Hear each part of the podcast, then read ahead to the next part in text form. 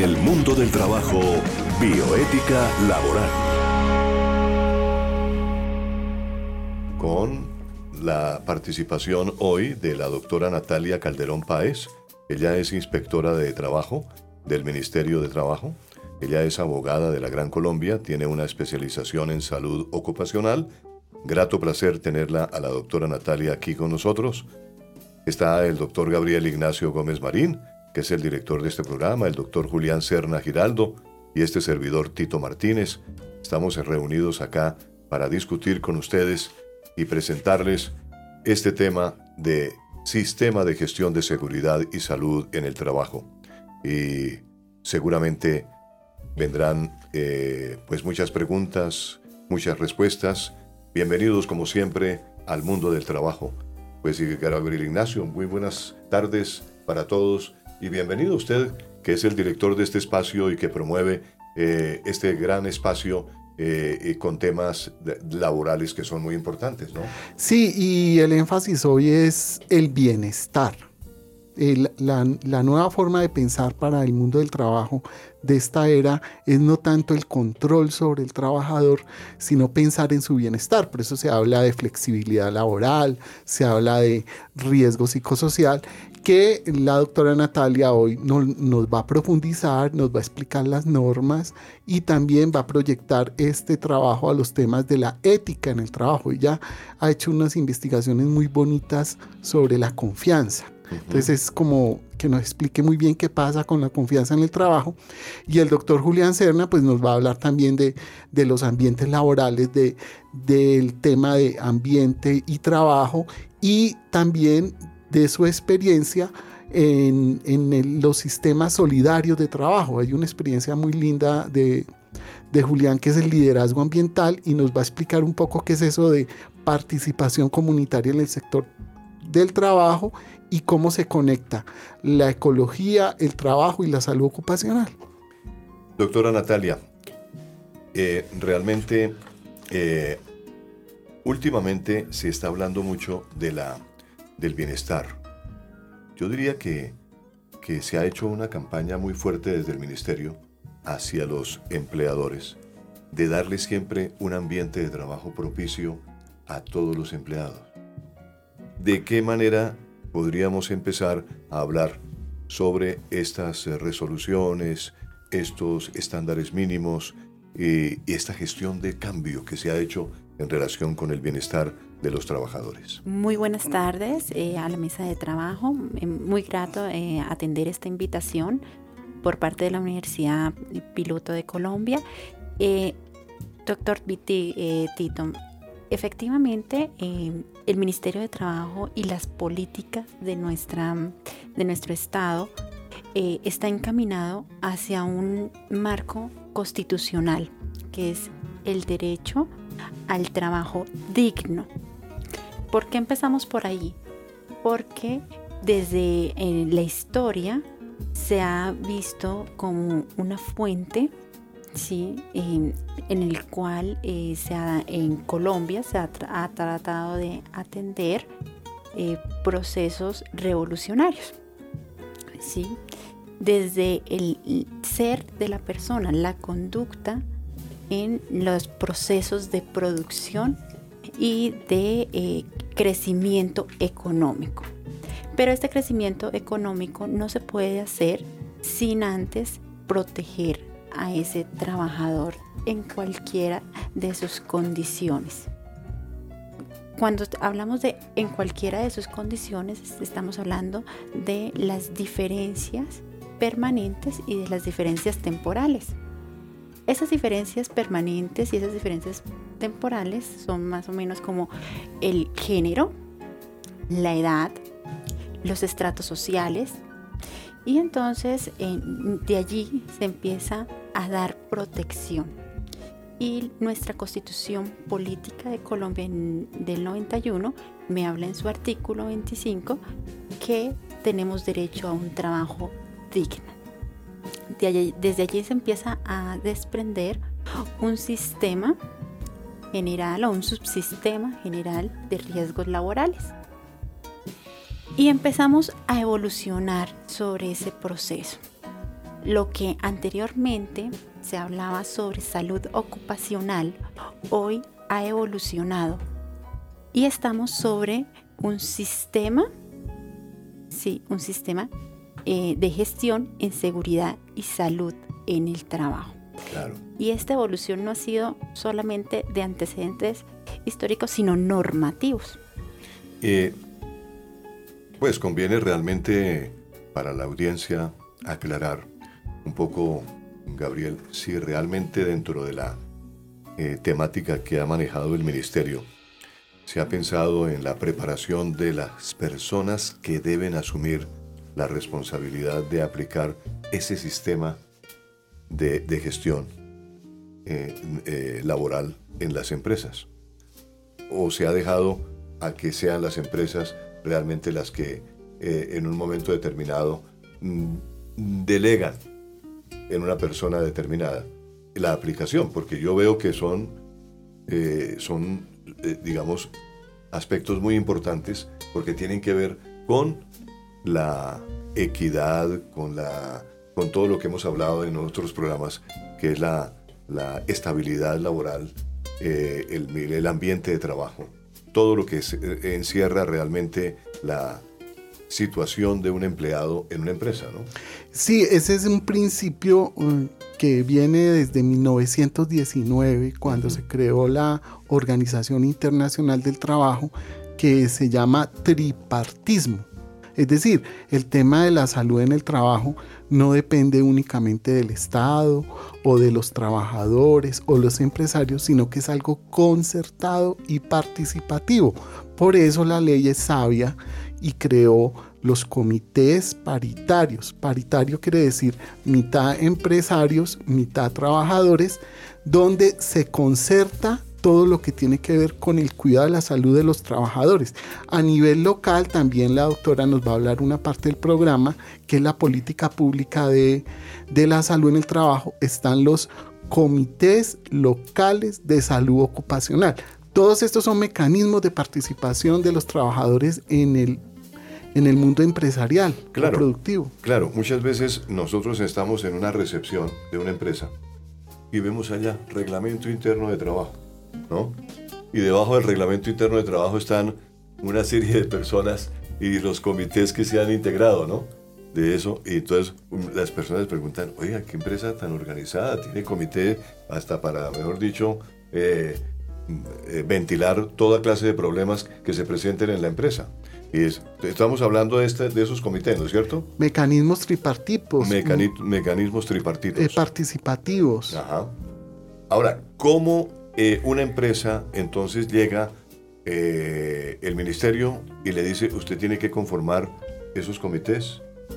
¿O usted tiene que, de acuerdo con la resolución tal, obedecer esta norma? ¿Es, es realmente eh, eh, obligatorio para las empresas establecer eso? Es obligatorio. ¿Por qué? Porque tenemos que atender también todas las eh, recomendaciones y todos los convenios que la OIT ¿sí? ha atendido con el legislador o con Colombia siendo ente eh, para la organización de todas estas empresas. Claro. No puede ser optativo. ¿Por qué no puede ser optativo? Porque eh, la organización debe ser eh, de manera concertada. Es un vínculo entre el empleador y el trabajador.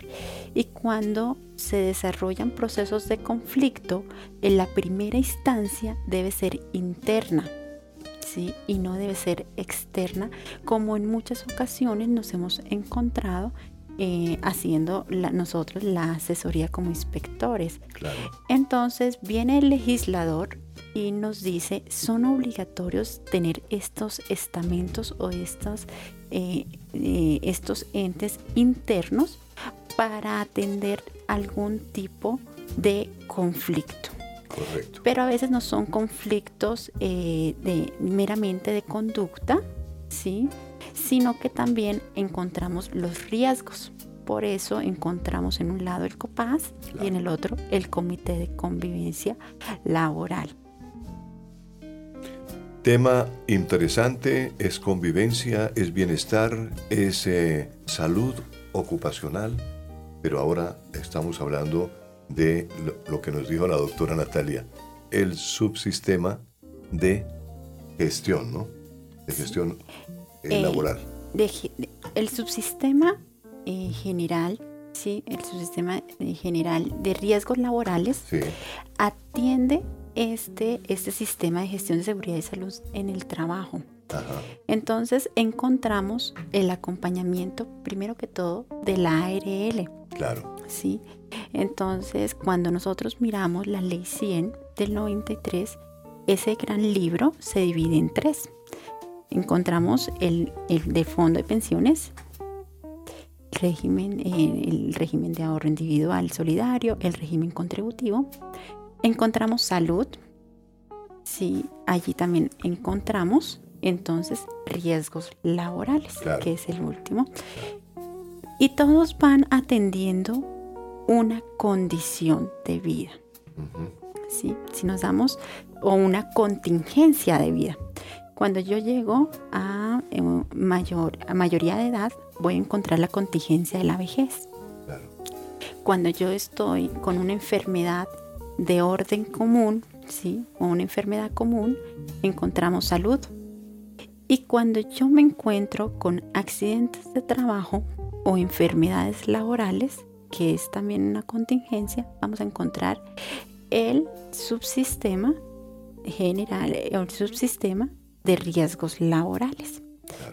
Entonces, de allí, para poder atender esas, eh, esas contingencias, nace el sistema de gestión en seguridad y salud en el trabajo. Anteriormente, sí, antes del 91, encontrábamos, eran programas, eh, eh, programas ocupacionales. Hoy en día con la evolución ya encontramos es un sistema sincronizado. Es decir, yo ya no voy a dividir ese eh, programa de salud ocupacional en tres, sino que lo voy a sincronizar. Cada pieza que yo ah, desarrolle dentro de mi organización va a ser eh, paso importante para el siguiente. Entonces, eh, eso hace que la organización atienda todos esos riesgos, mitigue las enfermedades laborales y también pueda desarrollar un control sobre los accidentes de trabajo por su proceso de producción. En el mundo del trabajo, lo que nuestra constitución quiere. La constitución política de Colombia, nuestra constitución del 91, en su artículo 25 y también en el artículo 53, eh, pues son, es, una, es una constitución que defiende eh, los derechos fundamentales, el derecho fundamental del trabajo.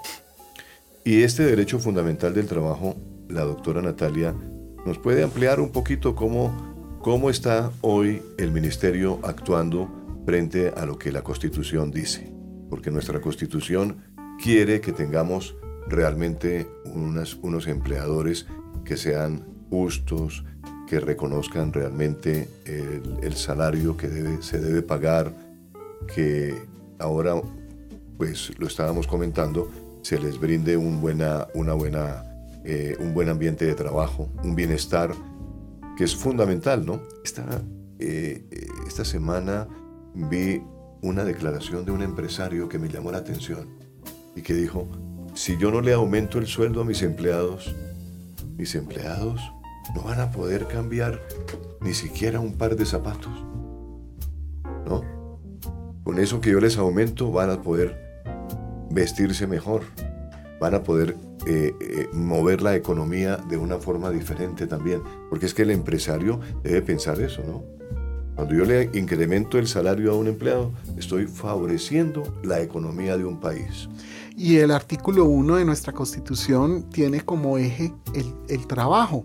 Y es distinta a lo que se entendía como trabajo en la constitución de 1886, porque anteriormente el trabajo se entendía a la luz de esa constitución antigua como un deber. Y la nueva constitución dijo, no, el trabajo es un derecho. Y de ahí parte todo unos conceptos de interpretación legal que es la jurisprudencia y nos empiezan a explicar a través de la jurisprudencia que se defiende no tanto el trabajo, sino al trabajador como ser humano. Es, ese es el tema como fundamental que Natalia hoy nos explica a la luz de la salud en el trabajo. Doctora Natalia, a ver, sus opiniones me parecen muy importantes a esta hora de, de la tarde aquí en Unipiloto Radio. Bueno, entonces, como retomando lo que este, estamos trabajando, que es el artículo 25 y 53, hay que verlo bajo eh, la percepción de la condición de vida de una persona.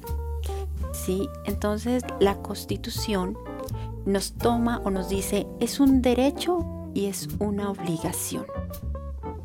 Eh, en ese orden de ideas, también salen diferentes artículos como el derecho a la asociación, el derecho al libre em, desarrollo de su profesión o oficio. Y entonces de allí se desprende este cambio total en no pensar en salud ocupacional, sino en pensar en seguridad y salud en el trabajo, porque ya no estoy sobre una o una ocupación, ¿sí? sino sobre un oficio o una actividad que me genere a mí una remuneración.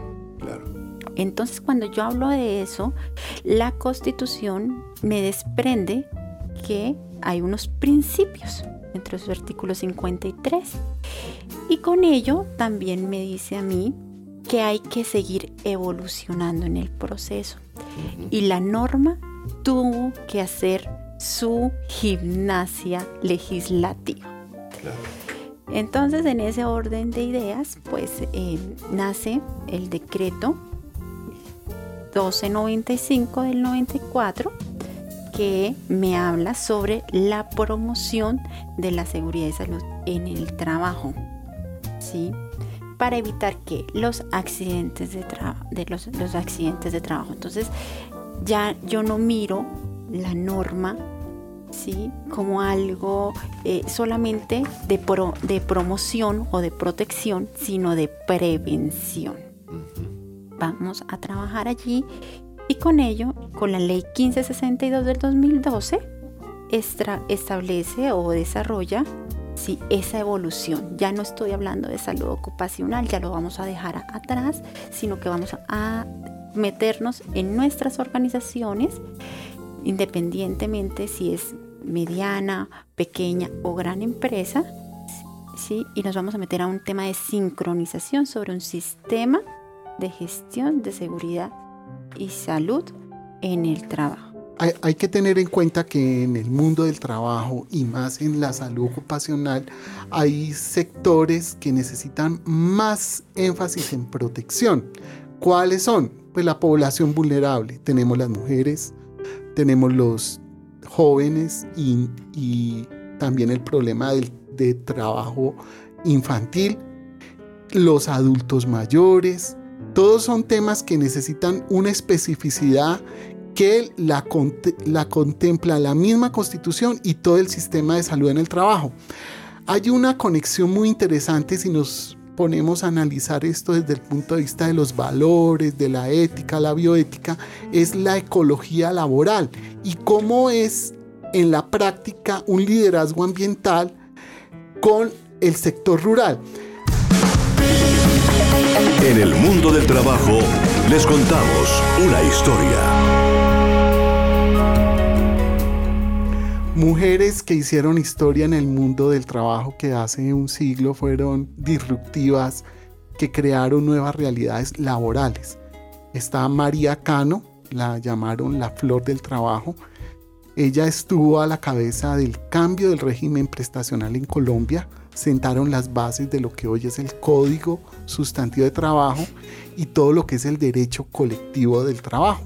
Eso fue marcado en, en una época que tiene que ver con crisis.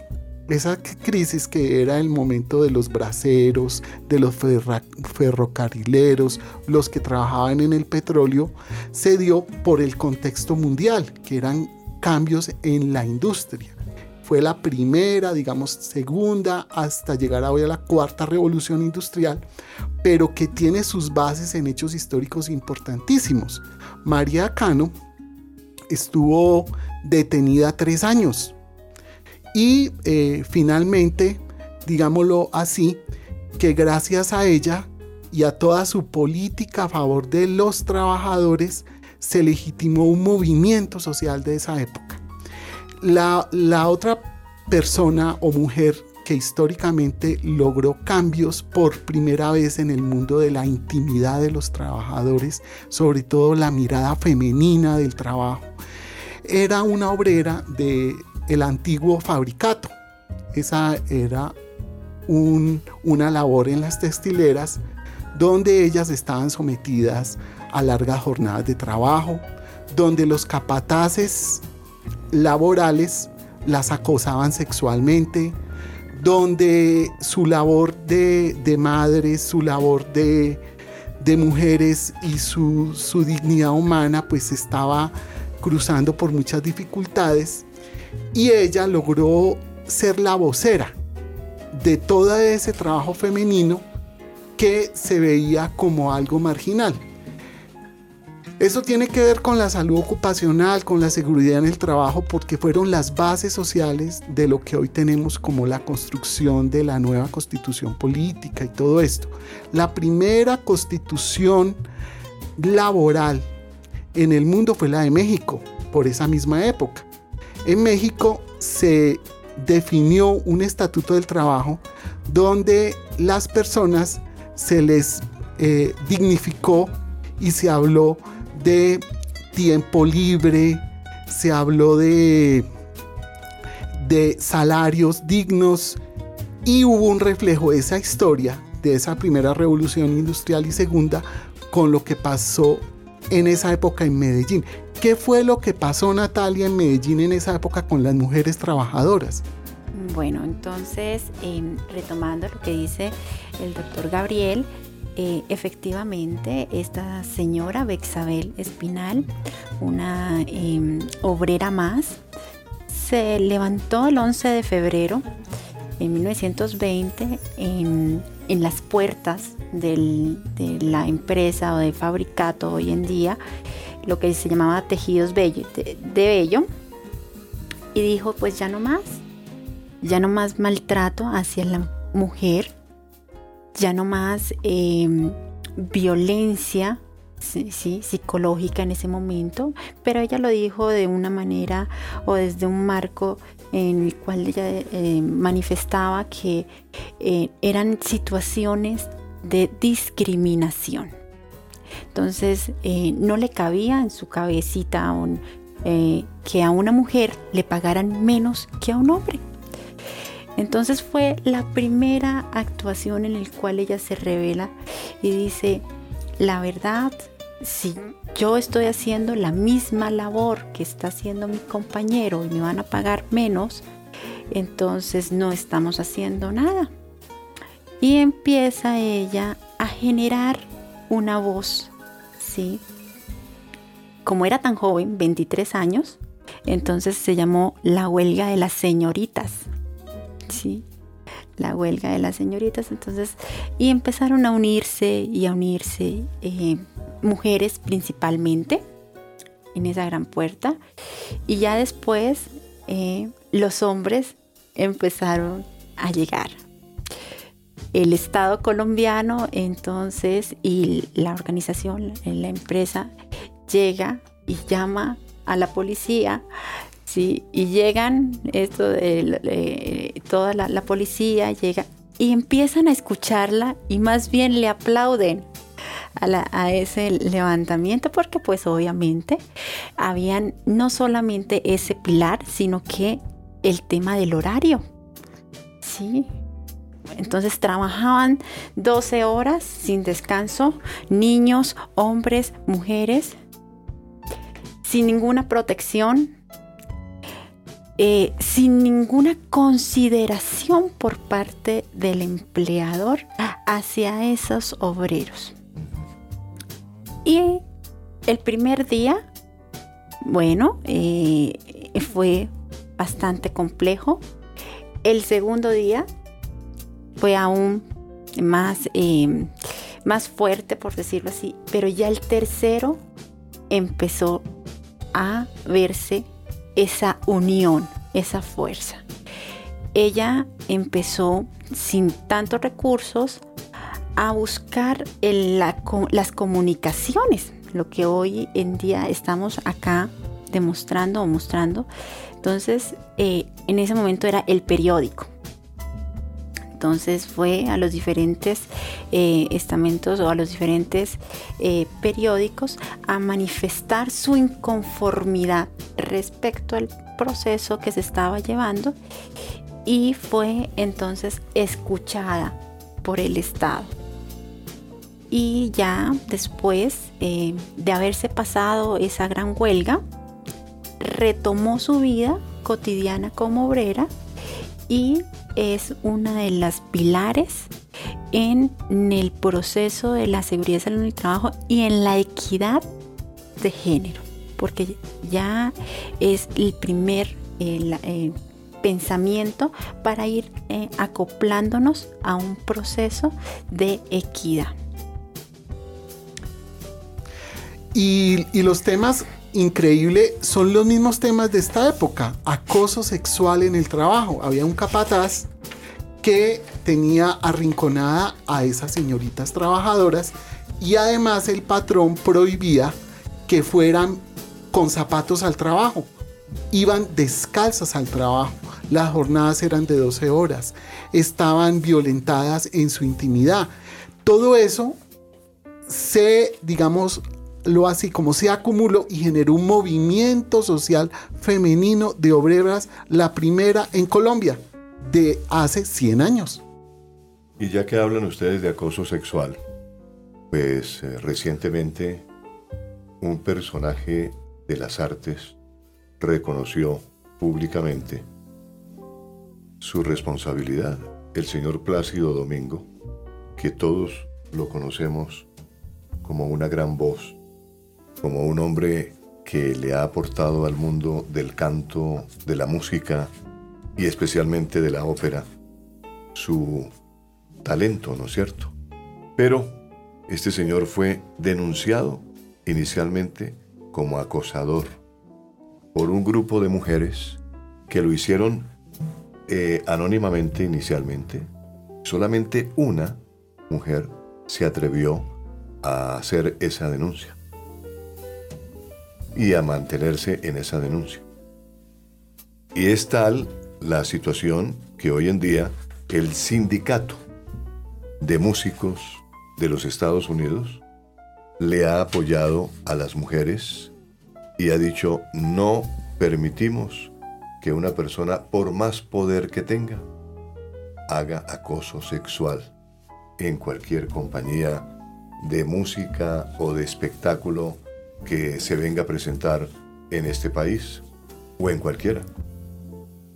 De tal manera que eh, estas situaciones que se han visto en los últimos días, el caso de Weinstein también, productor cinematográfico, hmm. que fue condenado eh, recientemente, no se ha confirmado la condena al momento de hacer este programa, pero eh, ha sido condenado por, una, por un juez de, de Estados Unidos, de Nueva York, en donde también estuvo eh, eh, denunciado por varias mujeres que expresaron que durante su época de, digamos, de oro allá en, Hollywood, eh, acosaba sexualmente a las mujeres.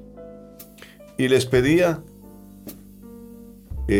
ciertas inclinaciones de práctica sexual no, tenía realmente respeto por la humanidad, respeto por la persona, por el ser humano, sino que de frente iba pidiendo eh, la, forma de practicar el sexo.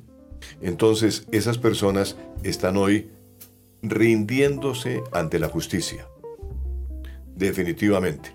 Y escuchando esa historia, pues se me vino aquí esta situación a la memoria de estos hechos que en esta época del siglo XXI estamos viviendo, mi querido Gabriel. Y es el tema de la salud en el trabajo, crear confianza en el trabajo, tener la perspectiva de género, porque las mujeres, además de su labor productiva, también tienen otros roles de madres, de esposas, entonces eso es mirar el trabajo en toda su plenitud. Y, mira que, que la ley establece para esa revisión del trabajo unos estándares. Natalia, ¿cuáles son los estándares del mundo del trabajo en la salud ocupacional?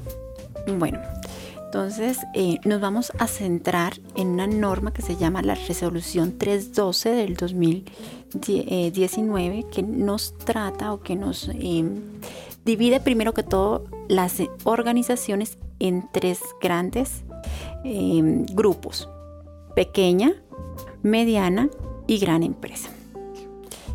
Entonces, cuando yo hablo de pequeña, son aquellas eh, empresas o microempresas que son de 1 a 10 trabajadores. Sí, 1 a, a, 10 trabajadores a Sí, de acuerdo a la población trabajadora se diseñan los programas que tienen que ver de vigilancia de la salud en el trabajo. En ese diseño es muy interesante ver que así haya una microempresa, debe haber un plan en salud del trabajo. O sea, estamos hablando dos trabajadores, debe haber un vigía ocupacional. Si ya son de la escala de 15, de 20 o de 100, ya se adecua la norma para que esos planes de protección y salud en el trabajo de prevención pues se apliquen. Entonces, ¿cómo sería una empresa grande de 500 trabajadores sus estándares laborales, doctora Natalia? Bueno, entonces cuando yo estoy hablando de, un, eh, de una gran empresa, 500 trabajadores, yo le voy a aplicar los 62 estándares que están en la resolución. Esos 62 estándares son sincronizados y son obligatorios, no son optativos. ¿Sí? Ojo lo que les voy a decir, porque sea gran empresa voy a cumplir los 62 y entonces eh, el doctor Gabriel Ignacio tiene una empresa de 21 trabajadores, va a aplicar solamente 21 estándares. No, la norma me dice que para el proceso son 21, pero deberá atender los otros estándares. Es decir, ninguno va a quedar por fuera. Lo que pasa es que va a haber más severidad el no cumplimiento de esos 21. Y cuando yo estoy hablando de una empresa pequeña, estoy hablando solamente de 7, pero no me exime de que deba cumplir con las otras. ¿Mm? Entonces eh, hay que tenerlo siempre presente. La gente siempre o los empresarios dicen, no, como yo soy pequeña empresa, yo solamente cumplo con las siete que están establecidas, ¿sí? Y no cumplo con las demás. Y eh, no sé, el azar, las actuaciones o la forma del, del día a día en los procesos de producción me pueden hacer una mala jugada y puede caer la situación en alguno de esos estándares y llega entonces el proceso de vigilancia y control y nos puede sancionar. Doctora Natalia, para recordación de nuestra audiencia, les vamos a mencionar los siete estándares más importantes que están contemplados en la ley colombiana. Entonces, el primero es la asignación de una persona que diseña el sistema de gestión. Toda empresa debe tener esa persona. Y debe, perdón, debe ser idónea. Idónea. Idónea. ¿Qué quiere decir? Que debe tener en cualquiera de los, en cualquiera, debe tener conocimiento ¿sí? y formación sobre el sistema de gestión en seguridad y salud en el trabajo. Entonces, dependiendo la empresa y los números de trabajadores que estén a su cargo, van a ser más, em, el perfil va a ser más completo. Ajá. Entonces, eso es, es importante que lo tengamos siempre presente. Correcto. El segundo estándar es la afiliación al sistema de seguridad social integral. Claro que sí. Entonces, es el cumplimiento del pago sí, de seguridad social integral. Eso es entonces ARL, el pago de EPS Sí. y fondo de pensiones. ARL, salud y pensiones. Y con ello también la caja de compensación. Familiar. Sí. Entonces, Correcto.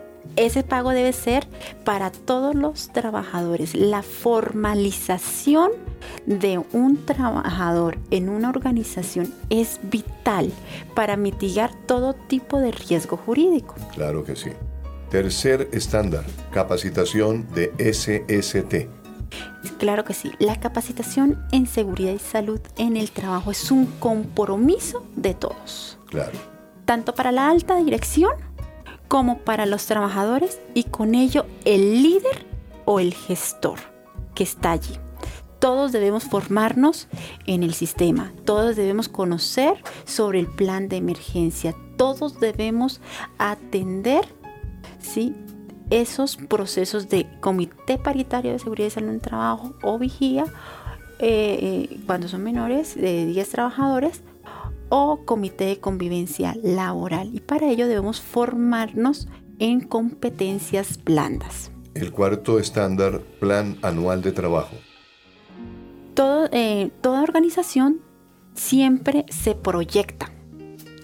Y se proyecta no solamente para hacer planes de gestión o de producción, sino a nivel presupuestal.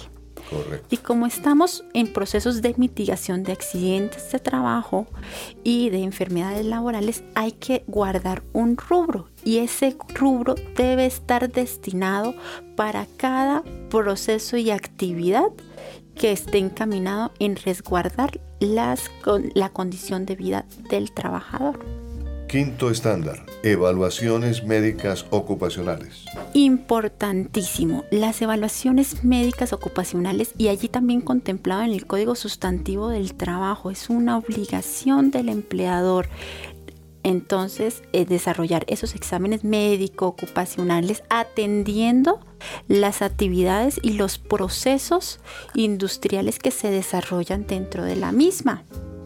Sí, entonces en ese orden de ideas yo tengo que hacerle unos exámenes a mi trabajador antes, durante y después del vínculo laboral.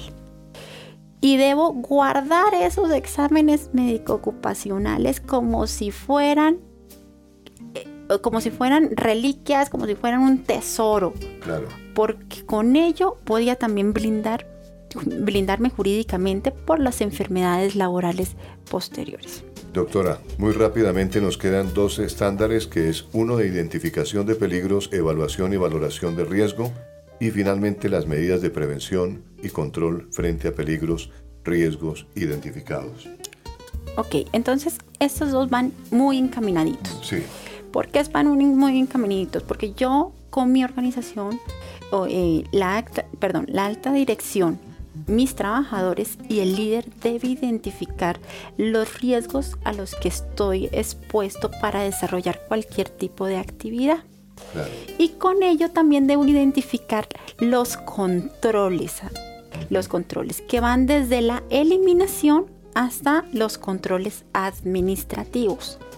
Eso me da a mí un panorama o una situación eh, de procesos de desarrollo. Correcto. Entonces van muy encaminaditos. Con eso identifico qué situación me puede generar un accidente de trabajo y cómo lo voy a mitigar. Ajá. Y con esa información voy a darle herramientas a la ARL Sí, para trabajar en equipo.